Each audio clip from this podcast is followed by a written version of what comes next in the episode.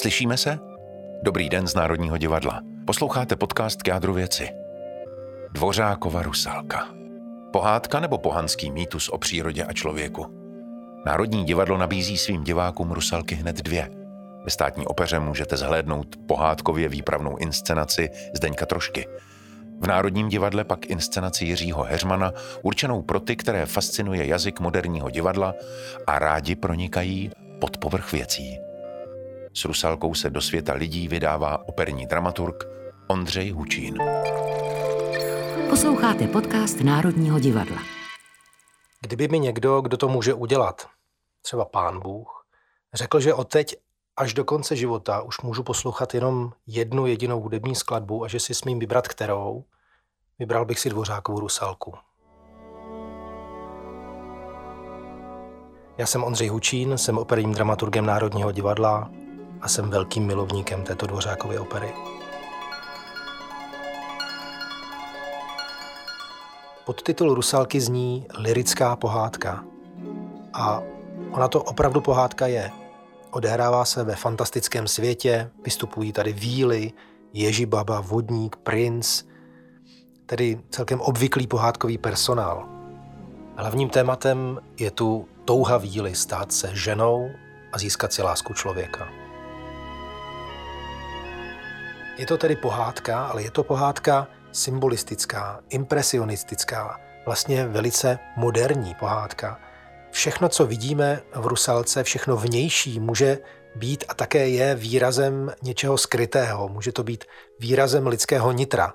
A naopak lidské nitro je odrazem všeho, co se děje kolem. V té dvořákově hudbě je úplně všechno. Smutek a melancholie, poklidná touha, odanost, vyrovnanost. Noblesa.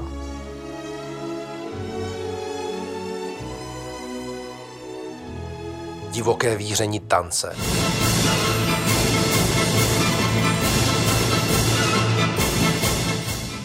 Neklid a napětí.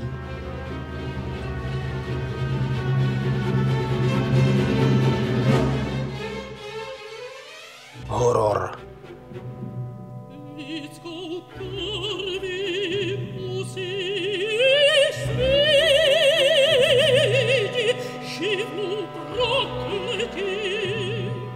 Stišená bolest, pláč.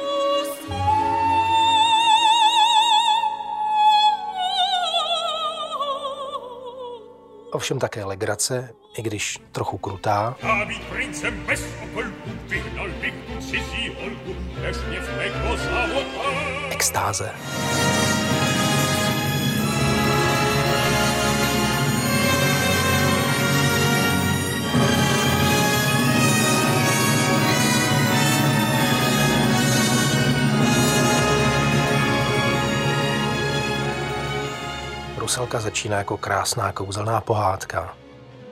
Jsme u jezera, svítí měsíc a je krásné noční ticho. Na palouk přibíhají tři lesní žínky, zpívají, tančí a škádlí vodníka.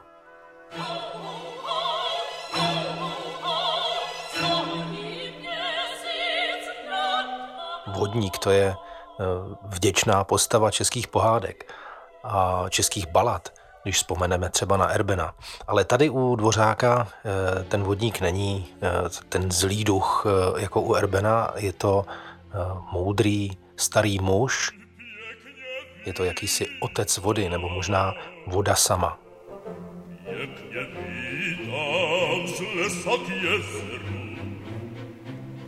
Jakž je tam smutno Kromě lesních žínek, tady v té pohádce vystupují ještě vodní žínky. Lesní žínky ty žijou v lese, jsou to takový duchové stromů a pak jsou vodní žínky a to jsou vlastně víly, vodní víly, duchové vody. A jednou z těchto vodních vil je právě Rusalka, o které celá ta opera je.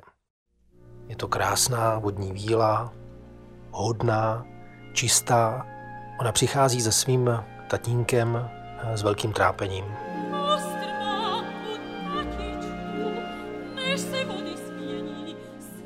Jde totiž najevo, že ona se zamilovala do člověka. Zamilovala se do nějakého prince, do nějakého eh, muže, který eh, chodí eh, k jejich jezeru se koupat.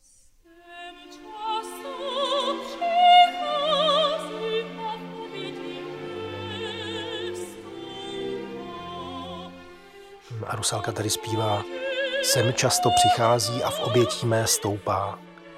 Šat schodí na hrázi a v loktech mých se koupá. Rusalka nemá lidské tělo. Je to vodní bytost, je to voda samotná. A ona tedy tomu muži, tomu princi, nemůže říct o své lásce. A tak zatouží stát se člověkem.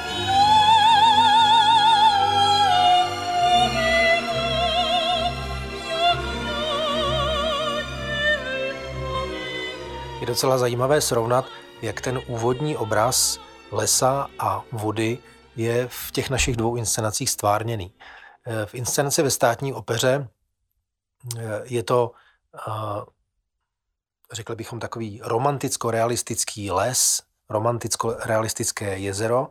Režisér Zdeněk troška používá i filmové prostředky nebo prostředky projekce a to dotváří vlastně takovými filmovými nebo televizními kulisami. Zatímco v inscenaci, eh, kterou režíroval Jiří Heřman, jsme v takovém zvláštním symbolickém světě, eh, kde vládnou ty jednotlivé živly. Takže ehm, před sebou nemáme žádnou vodní hladinu, ale jsme eh, obklopeni na jevišti jakým, jakými si mm, průsvitnými panely, které mění barvu a vlastně si připadáme, jako kdybychom byli všichni v tom divadle zaliti do nějakého obrovského akvária nebo do nějaké obrovské vodní nádoby, jako kdybychom v té vodě sami plavali. Rusalčin otec, vodník, se snaží Rusalku odradit od těch jejich úmyslů, stát se člověkem. Eh, on jí říká, nechtěj duši, ta je hříchů plná. Nechtěj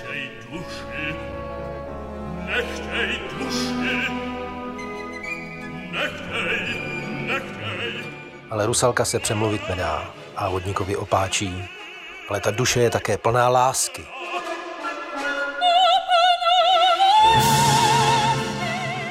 Takže vodník poznává, že s Rusalkou se nedá hnout a jediné, co zbývá, je vyhovět její vůli a taky poradí, aby zašla za Ježbabou, která umí proměnit ducha v člověka.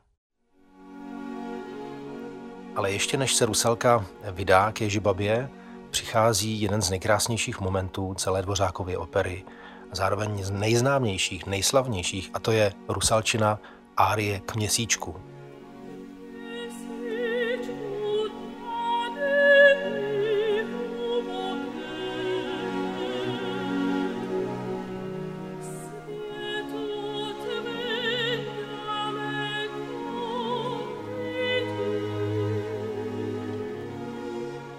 Tady v téhle chvíli je vidět, jak Antonín Dvořák výborně pracuje s kontrasty, jak dokáže odlehčovat napětí, která vytvoří a do scény, která je plná nedočkavosti, dychtivosti, rusalčiny touhy potom změnit ten svůj, to své bytí, lidský život, tak vřazuje eh, na jednou krásnou lirickou pasáž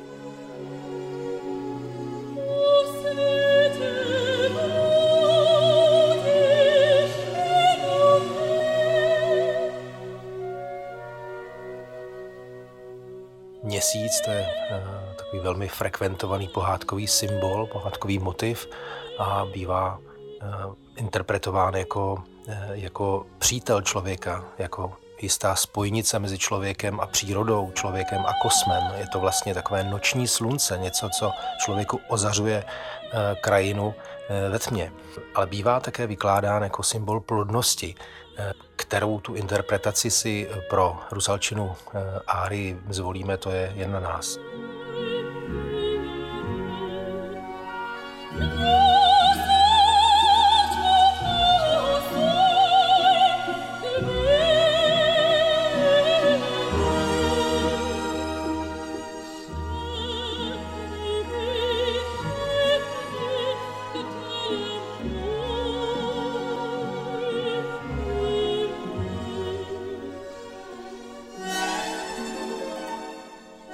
Tak, Jak jsme se poměrně nečekaně dostali do té krásné lirické nálady, tak nečekaně ta nálada v té opeře pomíjí. Na konci Rusalčiny árie je takový obrovský zlom.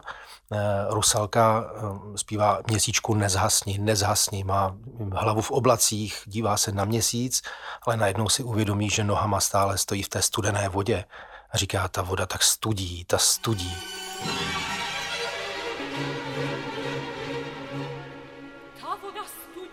Ona si znovu uvědomí, že cesta k proměně v lidskou bytost vede jedině za Ježibabou.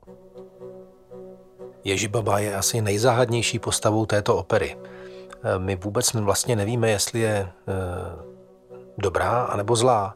Ona pomáhá lidem, e, víme, že jim vaří různé léky, lektvary a na druhé straně jim škodí. Ježibaba jakoby stála na pomezí lidského světa a světa živlů.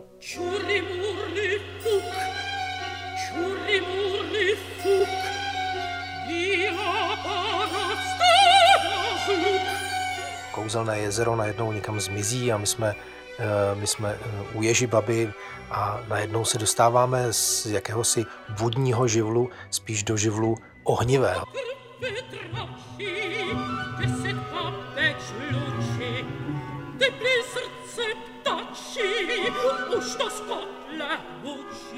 Z kapky krve dračí, z deseti kapek žluči, z teplého srdce ptačího. To jsou zvláštní ingredience, ze kterých vlastně uh, Ježibaba namíchá ten, ten uh, koktejl přeměny. Ale pro tu svou proměnu Rusalka také musí něco obětovat. A je to její hlas. Ona v tom lidském světě nebude schopna promluvit. Ale teď už. A Ježibaba ještě Rusalce na cestu dává jedno velmi důležité varování. Pokud se jí nepodaří jako ženě získat lásku člověka, tak bude vyvržená z obou světů. Bude vyvržená ze světa lidského i z toho světa přírody. A stane se z ní bludička, bludná duše, která bude eh, na věky věku zatracená. I tady ta scéna proměny Rusalky z vodní víly v ženu je v těch našich dvou inscenacích eh, narežírována velmi odlišně. Eh, v té troškové inscenaci opět je to hm, vlastně takový pohádkový film, můžeme říct. Vidíme před sebou Ježibabu, která má kotlík, pod kterým hoří oheň a v tom eh, kotlíku ona míchá ten lektvar pro rusálku. V inscenaci Jiřího Heřmana jsme jako v takovém zvláštním, abstraktním, až bychom mohli říct, laboratoriu. Na jevišti jsou takové dva průhledné panely, za kterými se různě vlní, zmítají lidská těla, chvíli mužská, chvíli ženská a vlastně v téhle zvláštní atmosféře eh, vzniká ten, eh, ten nový rusalčin lidský život.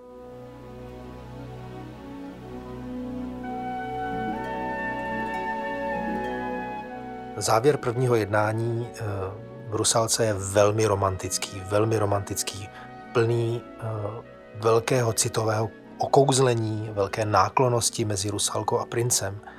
Eh, ale Rusalka je nemá, takže jediný, kdo tady mluví nebo zpívá, je princ a dvořák princi svěřil krásnou a velmi dlouhou eh, závěrečnou árii na konci eh, prvního jednání, ve které princ zpívá o svém okouzlení, o tom, že Rusalka je pro něj, pro něj vidina, zjevení, záhadné,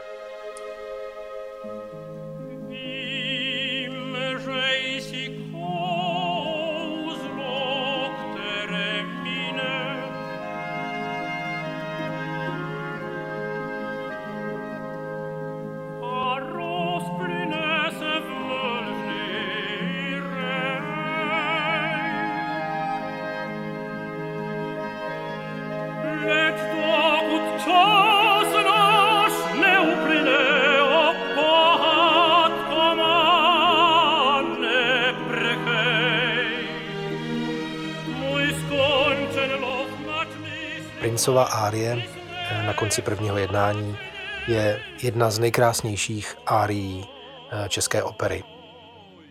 Je úžasným způsobem vygradovaná z eh, počátečního okouzlení, z takového stišení princova až do takového mohutného, hlasitého, bychom řekli, vzrušení až do určité extatičnosti. Ta árie mm, je napsaná tak, ta hudba působí takovou silou, že všichni diváci v tu chvíli jsou přesvědčeni o tom, eh, že tady vzniká obrovská láska, která určitě potrvá na věky.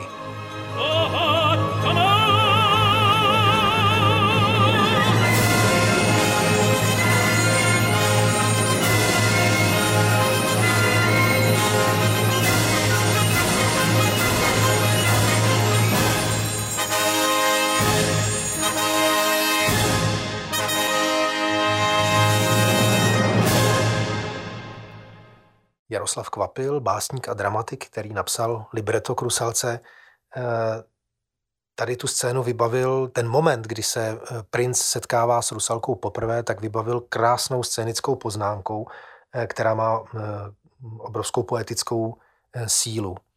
Rusalka vychází z chaty Ježibaby, je bosa v popelavých šatech nuzného dítěte. Tahle scénická poznámka, která vyjadřuje Kvapilovu poetickou představu o tom, jak by měla vypadat Rusalka proměněná v ženu, trošku kontrastuje s tím, jak se obvykle eh, Rusalky v té inscenační tradici v, v českých zemích, eh, jak se Rusalky eh, podávaly, nebo jak se Rusalky oblékaly. Je tomu tak i v Troškově inscenaci ve státní opeře, kde se Rusalka stane z krásné ženy nebo z krásně oblečené ženy ještě krásněji oblečenou ženou. Rusalka má na sobě dlouhé šaty s vlečkou a vlastně vypadá, eh, vypadá, že je to jakási princezna, eh, tak aby s tím princem, který za ní přišel do toho lesa, aby tedy od začátku tvořili jakýsi krásný, téměř ideální pár. V režii Jiřího Heřmana eh, v inscenaci, která v mnohem, v mnohem vybočuje z inscenačních konvencí Rusalky v Národním divadle, tak zrovna tento moment je paradoxně mnohem blíže té Kvapilově představě, protože Rusalka přichází eh, na jeviště oděná jenom do bílé košile. Najednou opravdu před námi stojí něco jako eh, nuzné děvče, prostá dívka, eh, která má prince zaujmout svojí krásou, svýma očima, svými vlasy, svojí přírodní krásou, ne tím, čím ji vybavila lidská kultura, to znamená ne oblečením. Jaroslav Kvapil, kromě toho, že to byl nadaný básník, tak byl taky velmi chytrý autor a věděl, že má diváky držet v takové nejistotě, v takovém napětí. Právě jestli se koukáme na nějakou obyčejnou pohádku, anebo jestli je to nějaký tajů, tajuplný, obskurní příběh uh, o nějakých uh, zvláštních přírodních silách, o živlech, něco směřujícího do hlubin lidské psychiky a podobně. A Kvapil uh, velice pěkně vlastně mění tu, řekli bychom, autorskou strategii, jak nás v té nejistotě udržovat.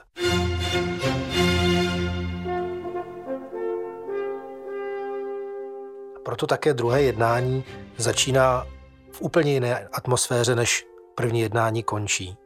První jednání končí nádherným romantickým e, setkáním ženy a muže, rusalky a prince. E, rusalku si princ odvádí na zámek. A když se ocitáme konečně na tom zámku, tak první, koho potkáme, jsou dva plně lidové typy, řekli bychom eh, zástupci eh, té nejnižší společenské vrstvy. Je to hajný a kuchtík. Mají plno práce s, se svatebními přípravami, ale eh, jako správné dvě lidové postavy klevetí, pomlouvají a tahají z jeden z druhého rozumy.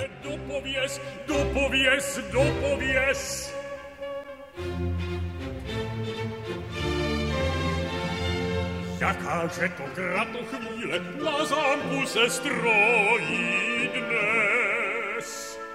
Postava Kuchtíka je Antonínem Dvořákem napsána eh, pro soprán, to znamená pro ženský hlas, a má tedy budit dojem eh, takového klučiny, drzého kluka který ještě tedy nemá odmutovaný ani hlas.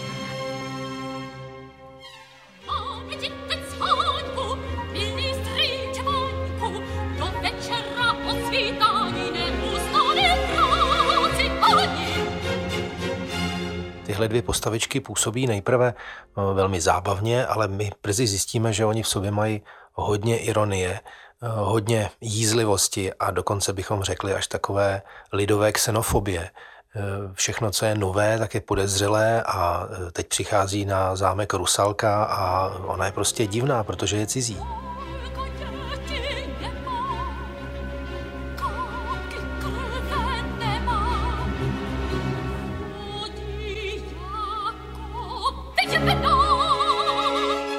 Hajným a Kuchtíkem se ocitáme také v úplně jiném hudebním světě.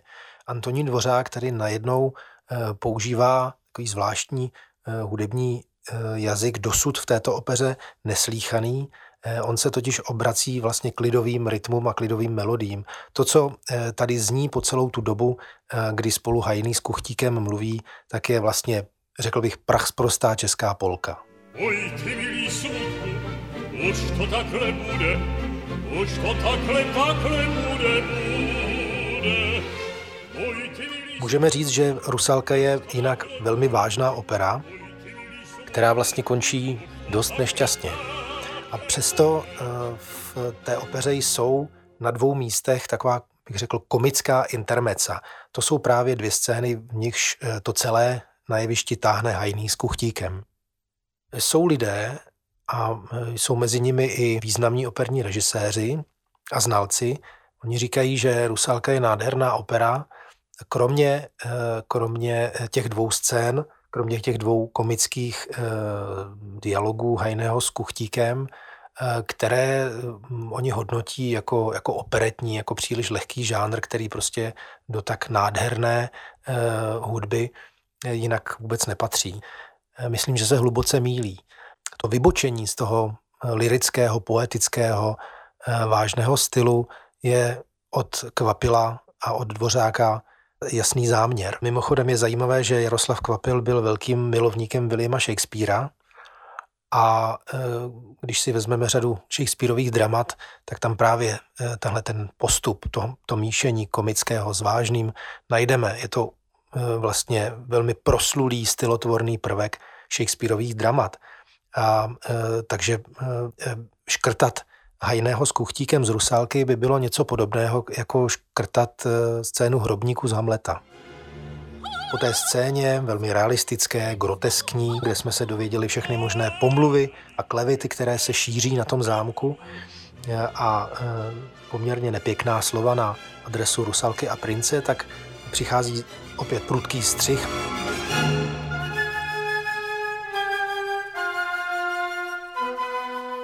My se vracíme do té atmosféry, do té zamilované romantické atmosféry eh, z konce prvního jednání. Přichází princ s Rusalkou. Ale princ zjišťuje, že eh, Rusalka je němá, že Rusalka jako vodní bytost proměněná v ženu, na první pohled jakoby nehořela stejnou vášní, eh, jako hoří princ pro ní. A to je pro prince samozřejmě obrovské zklamání. A na neštěstí v tuhle chvíli přichází do hry postava, která ten rozkol, to ochladnutí mezi princem a rusalkou dokončí a to je postava cizí kněžny.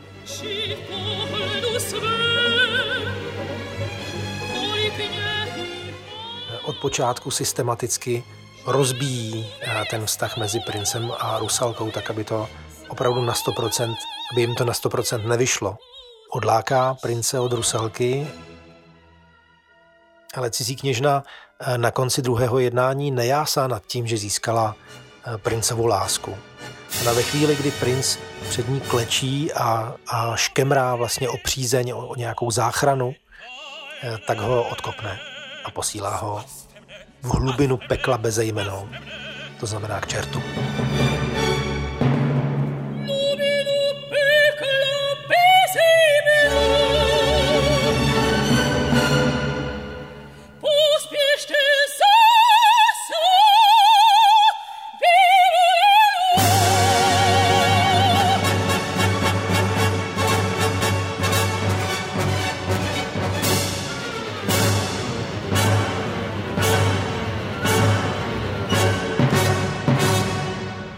Rusalka tedy v druhém jednání stroskotala.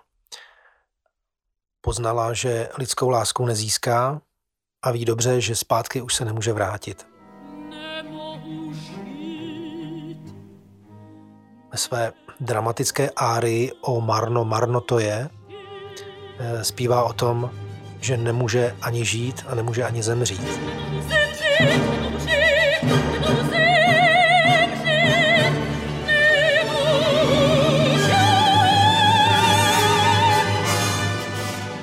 zůstala eh, ve zvláštním polosvětě, zvláštním vzduchoprázdnu. A tak trochu připomíná vlastně tu Ježibabu, a když se nedíváme na Rusalku, eh, na, na ten příběh jenom jako eh, na mm, nějakou povrchní pohádku, ale pokud ji vnímáme jako nějakou mýtickou výpověď o člověku a o živlech, tak jednou z možných interpretací Ježibaby je to, že je to bytost, která možná prožila kdysi dávno něco podobného jako Rusalka. Možná, že kdysi dávno to byla žena, dívka, která toužila po lásce, eh, odešla do lidského světa, eh, tu lásku nenašla, byla vyvržená a eh, zůstala vlastně napůl mezi světem lidí a světem živlů. Takže to zlo, které je v Ježibabě, může vlastně pramenit jenom a jenom z frustrace, ze zahořklosti vůči světu, ze zahořklosti vůči štěstí, které třeba prožívají jiní a jí Eh, nebylo dopřáno. Toto myšlení přivedlo Jiřího Heřmana a už i několik operních režisérů předtím k tomu, eh, že postavu Ježibaby spojili s postavou cizí kněžny. A to je ten moment, kdy ve druhém jednání vlastně přichází eh, na scénu cizí kněžna a my zjišťujeme, že cizí kněžnu zpívá a hraje tatáž, herečka a zpěvačka, která hraje a zpívá Ježibabu. A proč? Protože cizí kněžna je jak, jakýmsi neustále opakujícím se převtělením e, té postavy, e, které přichází do toho lidského světa, aby tam bořilo veškeré e, pokusy o nalezení e, lásky, o nalezení štěstí. Je to jakási ježibabina pomsta vůči tomu e, nevděčnému, zlému lidskému světu. Pod tímto zorným úhlem postava cizí kněžny ve druhém jednání Eh, dává perfektní smysl. Ona cizí kněžna eh, není eh, jenom pyšná, žádlivá kněžna, která, která touží po princově lásce a je vlastně uražená tím, že princ věnuje svoji pozornost Rusalce. Pod tímhle povrchním zdáním je cítit právě taková obrovská destrukční síla té cizí kněžny, která se naplno projeví právě na konci druhého jednání, kdy dosáhla svého, odehnala od prince Rusalku a e, princova náruč se otevírá jen a jen pro ní, ale ona po té princově náruči netouží. Ona chce nejenom zlikvidovat Rusalku, ale i samotného prince. Pojďme se ale ještě na chvíli vrátit do druhého jednání, e, do chvíle, kdy Eh, Rusalka poznává, že prohrála.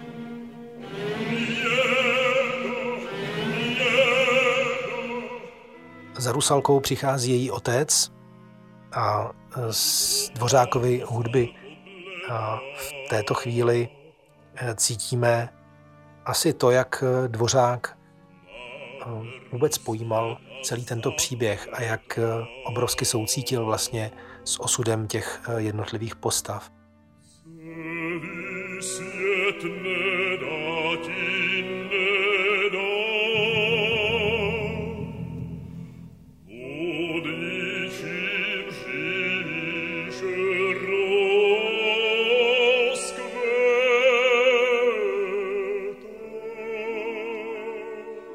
Vodník v tuhle chvíli eh, Rusálku neodsuzuje, neproklíná jí, ale vlastně cítí k ní obrovskou lásku i s tím vědomím, že eh, to stigma, eh, které na sebe Rusalka tím pro, tou proměnou v ženu uvalila, že už je nesmazatelné.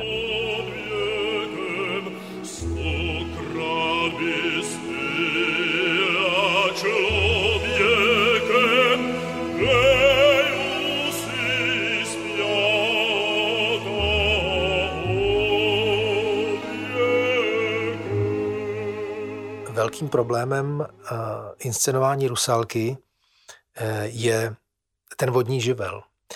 Já si pamatuju jeden rozhovor s německým režisérem a výtvarníkem Karlem Ernstem Hermanem, který v Národním divadle také se podílel na třech skvělých inscenacích a to byl úžasný člověk. Mm, a když v Národním divadle vznikala právě inscenace Jiřího Heřmana, eh, tak jsme se eh, s ním o tom bavili a on, on sám s chodou okolností v té eh, době chystal taky inscenaci Rusalky někde v Německu. A on říkal, jak má vodník na jevišti vystoupit z jezera, z vody. To je problém. To je, to je ten největší problém.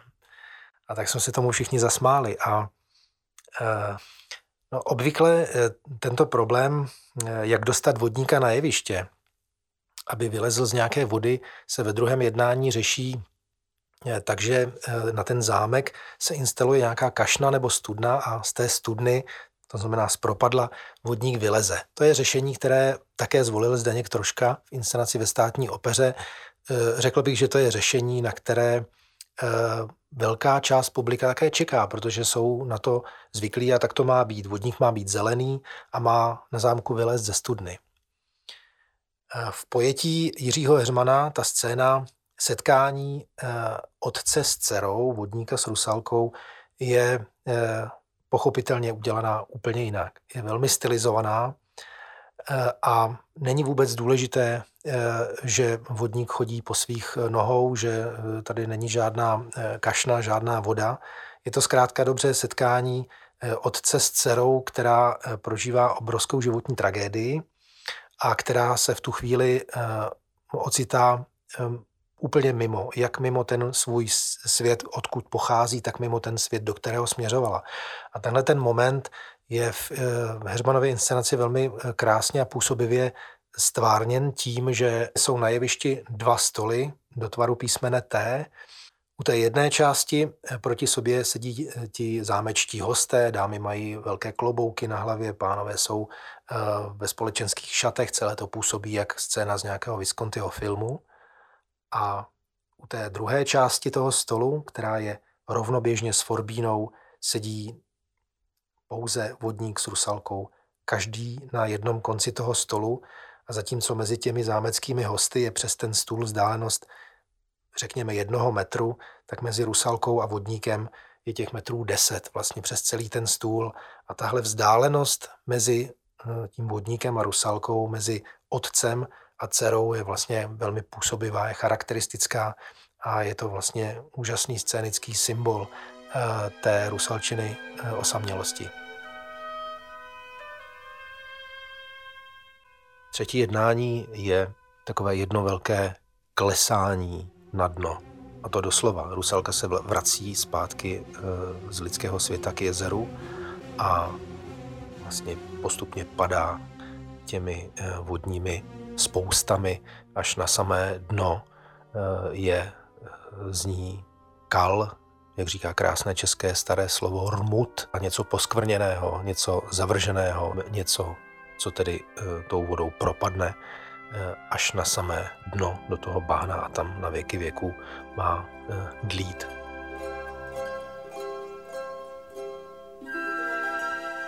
Poslední část Rusalky je také dějově nejméně rušná, nejméně bohatá. Vlastně je celé třetí jednání založeno jenom na dvou podstatných scénách, na dvou podstatných setkáních. Tím prvním je setkání Rusalky s Ježibabou s velkou ironií a s velkou škodolibostí se doslova pase na tom, jak Rusalka dopadla špatně.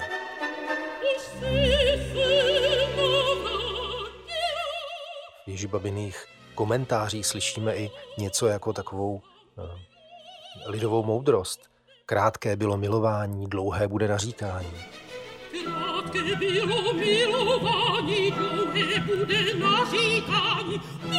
Ale smyslem této scény není jenom výsměch eh, zlé Ježibaby, eh, nešťastné Rusalce. Eh, v tom dialogu mezi Ježibabou a Rusalkou se najednou odhaluje, řekl bych, celá filozofie vlastně libreta. Jak Jaroslav Kvapil v Rusalce vidí a prezentuje lidský svět. Kvapil Ježibabě svěřuje opravdu velmi expresivní verše, které ukazují lidský svět jako zvrácenou společnost, vytrženou z kontextu přírodního řádu. V této chvíli přichází jeden z mých nejoblíbenějších momentů v Rusalce, velmi napínavá pasáž, kdy Ježibaba radí Rusalce, co udělat, aby se zachránila z toho věčného zatracení. Ona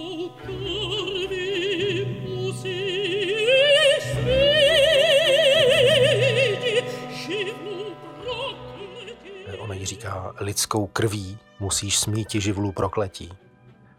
Ježí baba jí podává nůž a vyzývá ji tedy k činu. A myslí to tak, že Rusalka má prince zavraždit. Rusalka tentokrát ale Ježibabinu radu odmítne.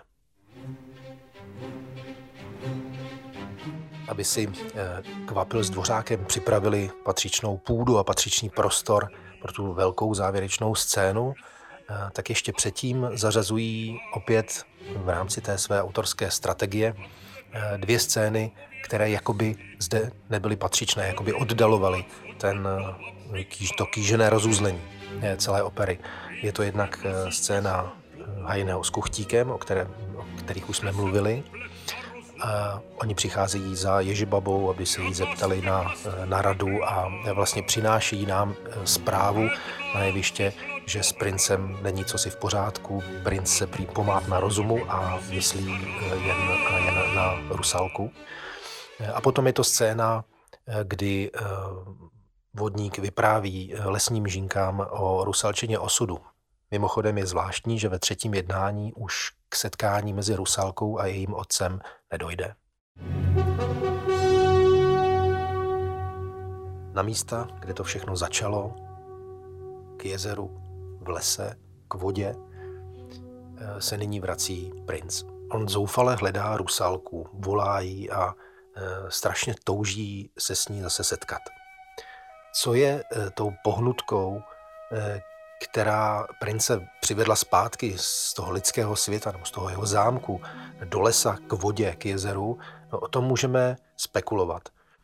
Mohou to být jeho výčitky svědomí, no, kvůli tomu, jak se zachoval k Rusalce, kterou kdysi miloval, pak ji odvrhnul.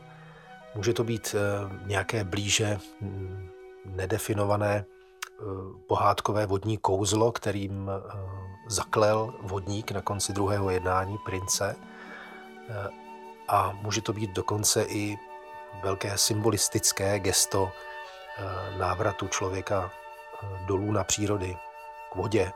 Setkání prince s Rusalkou je setkáním dvou bytostí, které, jak zjišťujeme, se nesmírně milují, mají mezi sebou přes všechno to, co se stalo, obrovské silné pouto, ale zároveň vidíme, že ta jejich láska nemůže dojít naplnění v tom lidském světě vášní, v tom eh, světě, tak říkajíc, ohnivém, ale daleko spíše v tom klidném, můžeme říct pasivním až mrtvém, chladném světě vody. Víme, že eh, jakmile Rusálka v tuto chvíli obejme prince, eh, že to bude zároveň znamenat pro prince smrt. Ještě než zazní závěrečná rusalčina slova, Antonín Dvořák eh, úžasným způsobem přetváří eh, charakteristický hudební motiv, který doprovázel postavu Rusalky po celou operu a tento motiv rozpracovává eh, v melodii neuvěřitelně působivého až srdcervoucího pohřebního pochodu.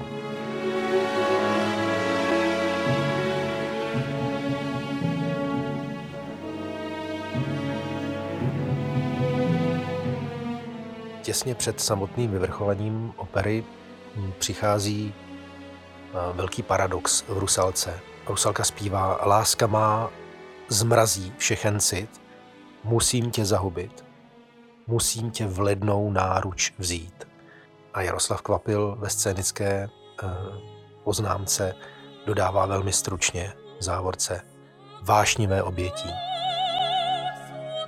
Láska mezi princem a Rusalkou tedy přece jen dochází k naplnění, k naplnění ve smrti. Všechny vášně, všechny touhy eh, jsou nyní pryč a my vidíme jen dvě bytosti které se spojují, aby prošly tedy branou smrti do světa nicoty. V momentě, kdy dochází ke splynutí obou hlavních postav, k obětí Rusalky s princem, přichází zároveň smrt. A v tuto chvíli přichází i ve Dvořákově hudbě ona obrovská extáze.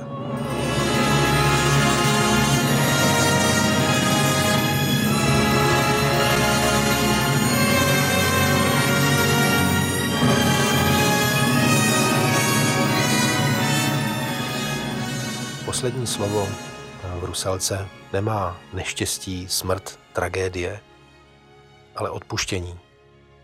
Za všechno dobré i zlé, za všechno, čeho je schopen, není člověk v očích té čisté bytosti Rusalky hoden opovržení a zatracení, ale mnohem spíše soucitu a smilování.